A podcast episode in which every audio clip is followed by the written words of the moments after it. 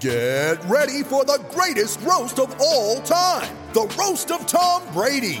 A Netflix live event happening May 5th.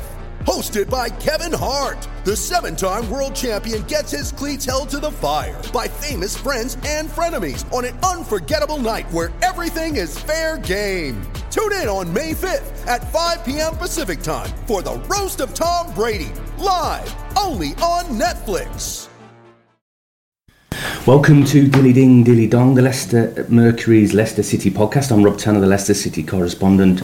I'm joined today by Jordan Blackwell, my colleague here at Mercury Towers, and we're going to discuss all things Leicester City. I'm going to kick off with what everybody's talking about, really, is the transfer window. It's, as we speak at lunchtime on Monday, we've only got just over 24 hours for the transfer window to shut, and Leicester City are trying to do some business. There could be incomings and outgoings. Gaston Ramirez and Kara Mbodji are the two names that are being mentioned the most and linked the most with Leicester City, and also Leo Ulloa is still being linked with a move away from the club. But we'll start with Gaston Ramirez, Jordan. We've talked about him quite a bit. It looks like, you know, he's obviously, we know he's handed in a transfer request at Middlesbrough, and from what I'm hearing, Borough will be willing to let him go now as long as they can bring in somebody to replace him. But they haven't been too successful on that score, have they? No, they've been chasing lots of attack-minded players that play in those positions just behind the striker, the likes of Robert Snodgrass, who's gone to West Ham,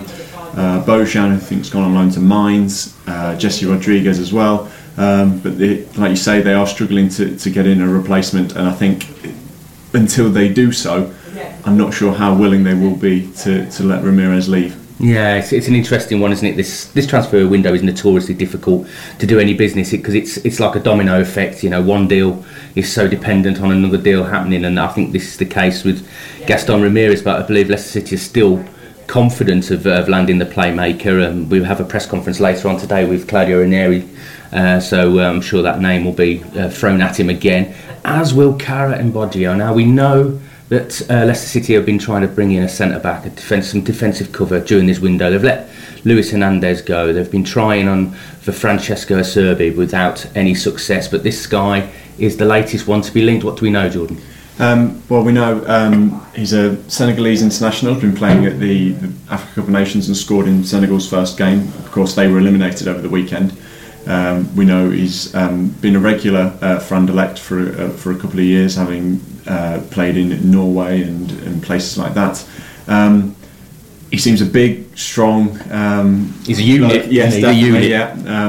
You know, and that's the sort of centre-back Leicester like, I think. But certainly we've seen, or the reports seem to suggest, he's got a bit of maybe attitude, you could say, because there's reports that he's refusing to fly back from Senegal after Anderlecht rejected a couple of bids from Leicester. So he's quite a forceful character, and he certainly sounds like he's keen on the move. Apparently we read a report from... was it Belgium that said that it's always been his dream to play in the Premier League? Yeah, it's his dream to play in the Premier League, and...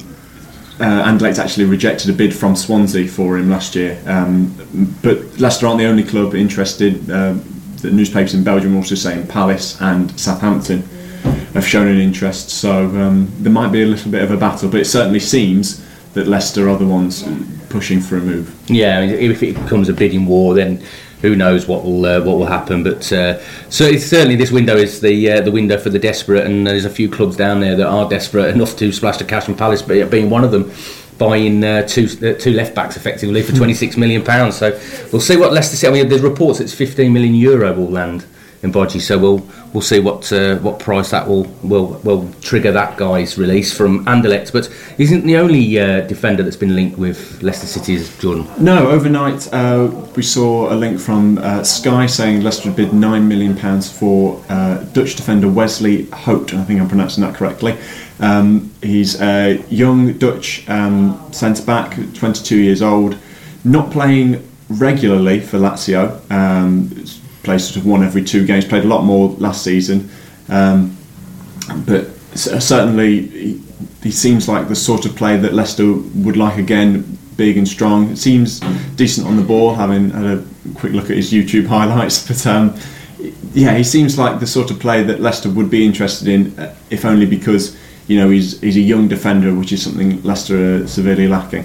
Now, one area of the team that Leicester City haven't been linked with is strikers. Now, I understood they weren't really actively looking for a striker in this window unless Leo Ulloa left. Now, it looks increasingly likely that Leo will leave because he's obviously handed in a transfer request. He's very unhappy. He sent out a tweet on Saturday night saying that he wanted to leave to feel like a footballer again. So he's certainly doing all he can to try and force a move. But there was no way Leicester City were going to accept that £1.7 million bid from Alaves. But there's a couple of clubs in for him now, we understand.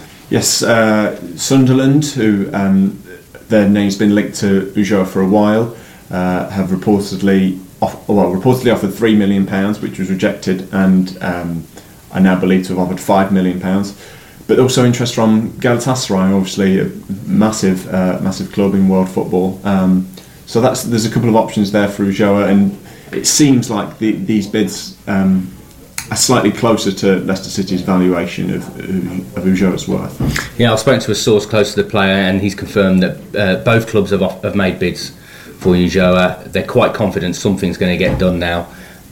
We'll obviously see what happens, but because Leicester City are not a charity, they're not going to give him away. Certainly when they invested £8 million, rising to £10 million on him 2.5 years ago from Brighton, so be interesting to see. But it looks like increasingly likely that Ulloa will be leaving before the transfer window shuts tomorrow night, and that will possibly mean that Leicester City will try a last-ditch effort to try and bring in some striking cover, possibly on loan, but we'll see. They're still quite well set in that area, aren't they, with Slimani, as long as he recovers from his injury, and that's not too serious. We'll find out today from Claudio about that. Ivardi and Shinji Okazaki, so he's got three in there. Musa can play down the middle as well, although he prefers out wide, so we'll see what happens with that. But away from the transfer window, it's rather bizarre that the transfer window is shut. I know they schedule a Premier League game for the midweek always after the fourth round of the FA Cup weekend, but strange that it's fallen on a transfer deadline night, and it's going to hamper a lot of clubs in terms of doing business. Yes, I think so. Lots of clubs. It seems to be the case every window. There are clubs still battling to do deals right down to the wire, and I'm sure, we're fairly certain that Leicester will be one of them, and they won't be the only one. But yes, it does hamper the their pursuits if you can't get in touch with the manager because he's busy on the touchline somewhere. Well, I can imagine if we see John Rudkin in the crowd at Turf Moor, then we'll know that Leicester City are done with their business, because I imagine he's going to be quite busy over the next 36 hours. So, but let's reflect first of all on Derby on Friday night, FA Cup fourth round. City left it late to snatch a replay. Wes Morgan goal 5 minutes from the end ensures that they're going to meet again at the King Power Stadium on February the 8th. But it was a strange game, wasn't it? And certainly a strange opening goal from Darren Bent. Unbelievable own goal, really. But I actually thought Leicester played okay. I think that the defending for the two goals wasn't the best, particularly the second one, which Craig Bryson was allowed far too much space. But other than that, Leicester didn't really allow Derby too many chances. Johnny Russell had that header in the second half, but Leicester themselves created a lot of chances, a lot more than we've seen them create recently. And there was that period right at the start of the second half when it seemed they could have scored 3 or 4 goals. And certainly I thought they were well worth the draw, and the draw, owning a replay from the draw, gives them a really big opportunity to progress further. We've seen a lot of upsets over the weekend, the likes of Lincoln and Sutton United going through. We've seen Watford and Hull and other Premier League teams drop out. So, it is a really good chance for Leicester to get to the quarterfinals, maybe the semi-finals. I know they've got a lot of other things on their plate with the Premier League and Champions League and stuff, but I think this could be an opportunity. Although we said that a couple of seasons ago, and they lost to Aston Villa. So is there half a dozen Premier League sides out now? Yes, yeah. So they were the big ones are still in, all Arsenal and Chelsea and Tottenham and things, but. It's certainly an opportunity, I would say. What I noted from the game as well, that Claudio was true to his word about getting back to basics. It was a 4-4-2 for Leicester City, very rigid, and playing two left backs on the left flank with Ben Chilwell playing in front of Christian Fuchs. I thought at the time Ben looked a little bit lost in that position, not because it's all new to him. Looked a lot better when he went back to left back in the second half. So it was almost as if Claudio was determined, we won't lose this game. But they're still conceding goals, soft goals, aren't they? And the second one was particularly disappointing. The way the lad just cut through the middle of City's back four, but that's certainly an area they have to address, isn't it?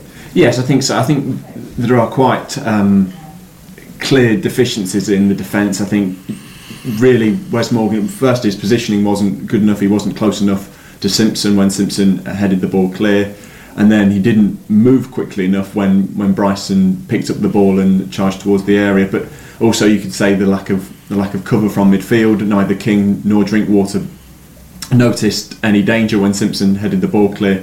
So I think it's a collective thing. I don't think the blame can be solely put on the defence for that goal, but certainly Leicester are struggling a little bit in defence. And let's be honest as well, the header, if he hadn't headed it into the danger area as well, if he'd headed it down the line or even out of play, then that wouldn't have come from that. But we're picking bones there, really. I mean, it looked like it was a performance that gave them a little bit more belief, and they certainly look more comfortable in the system, and hopefully they'll kick on from that. But it's a really good, tough one on Tuesday night at Burnley at Turf Moor. Burnley got the worst away record, worse than Leicester City even, away from home, but at home very, very strong. Yeah, they've been averaging more than 2 points a game at home, which they do that for the whole season. That keeps them up, which I'm sure they'd be extremely happy with. They've been, really, really good at home. They've beaten the likes of Liverpool and strong teams. They don't seem to give much away. They've got quality on the counter attack. They've got quality players in midfield with the likes of Stephen Defour. And obviously, they've got Joey Barton back as well, who's had a bit of an impact straight away. And they're really strong defensively. They're similar to Leicester of last season, and their defenders, they love defending. The likes of Michael Keane and Ben Mee, always throwing themselves in front of the ball, and in Tom Heaton, I think they have one of the best goalkeepers in the league at the minute. He's saving lots of shots and generally providing the defence with lots of confidence. They're a team that have got an identity, aren't they? I mean, they've stuck to it. They've stuck to their principles. They've stuck with Sean Dyche when they got relegated from the Premier League last time, and they've come straight back in. They look like they've got something about them this season. They're a bit more experienced. Looks like they're going to stay in the Premier League and grow and develop. And it's going to be a tough one for Leicester, and they've certainly got to take their chances when they come along. I mean, they were very wasteful to start the second half at Pride Park. I mean, Scott Carson, he did look like for a while he had a magnet stuck to his belly, didn't he? Because every time he was on the ground, the ball still ended up being smashed straight at him. So they really do need to be a bit more ruthless at Turf Moor. It'll be a tough one, but hopefully Leicester City will... do the business on and off the pitch, and they'll bring in a couple of new signings and they'll get the 3 points at Turf Moor. But check back with the Mercury website and on our Facebook page as well for all the news as it develops in the transfer window over the next couple of days.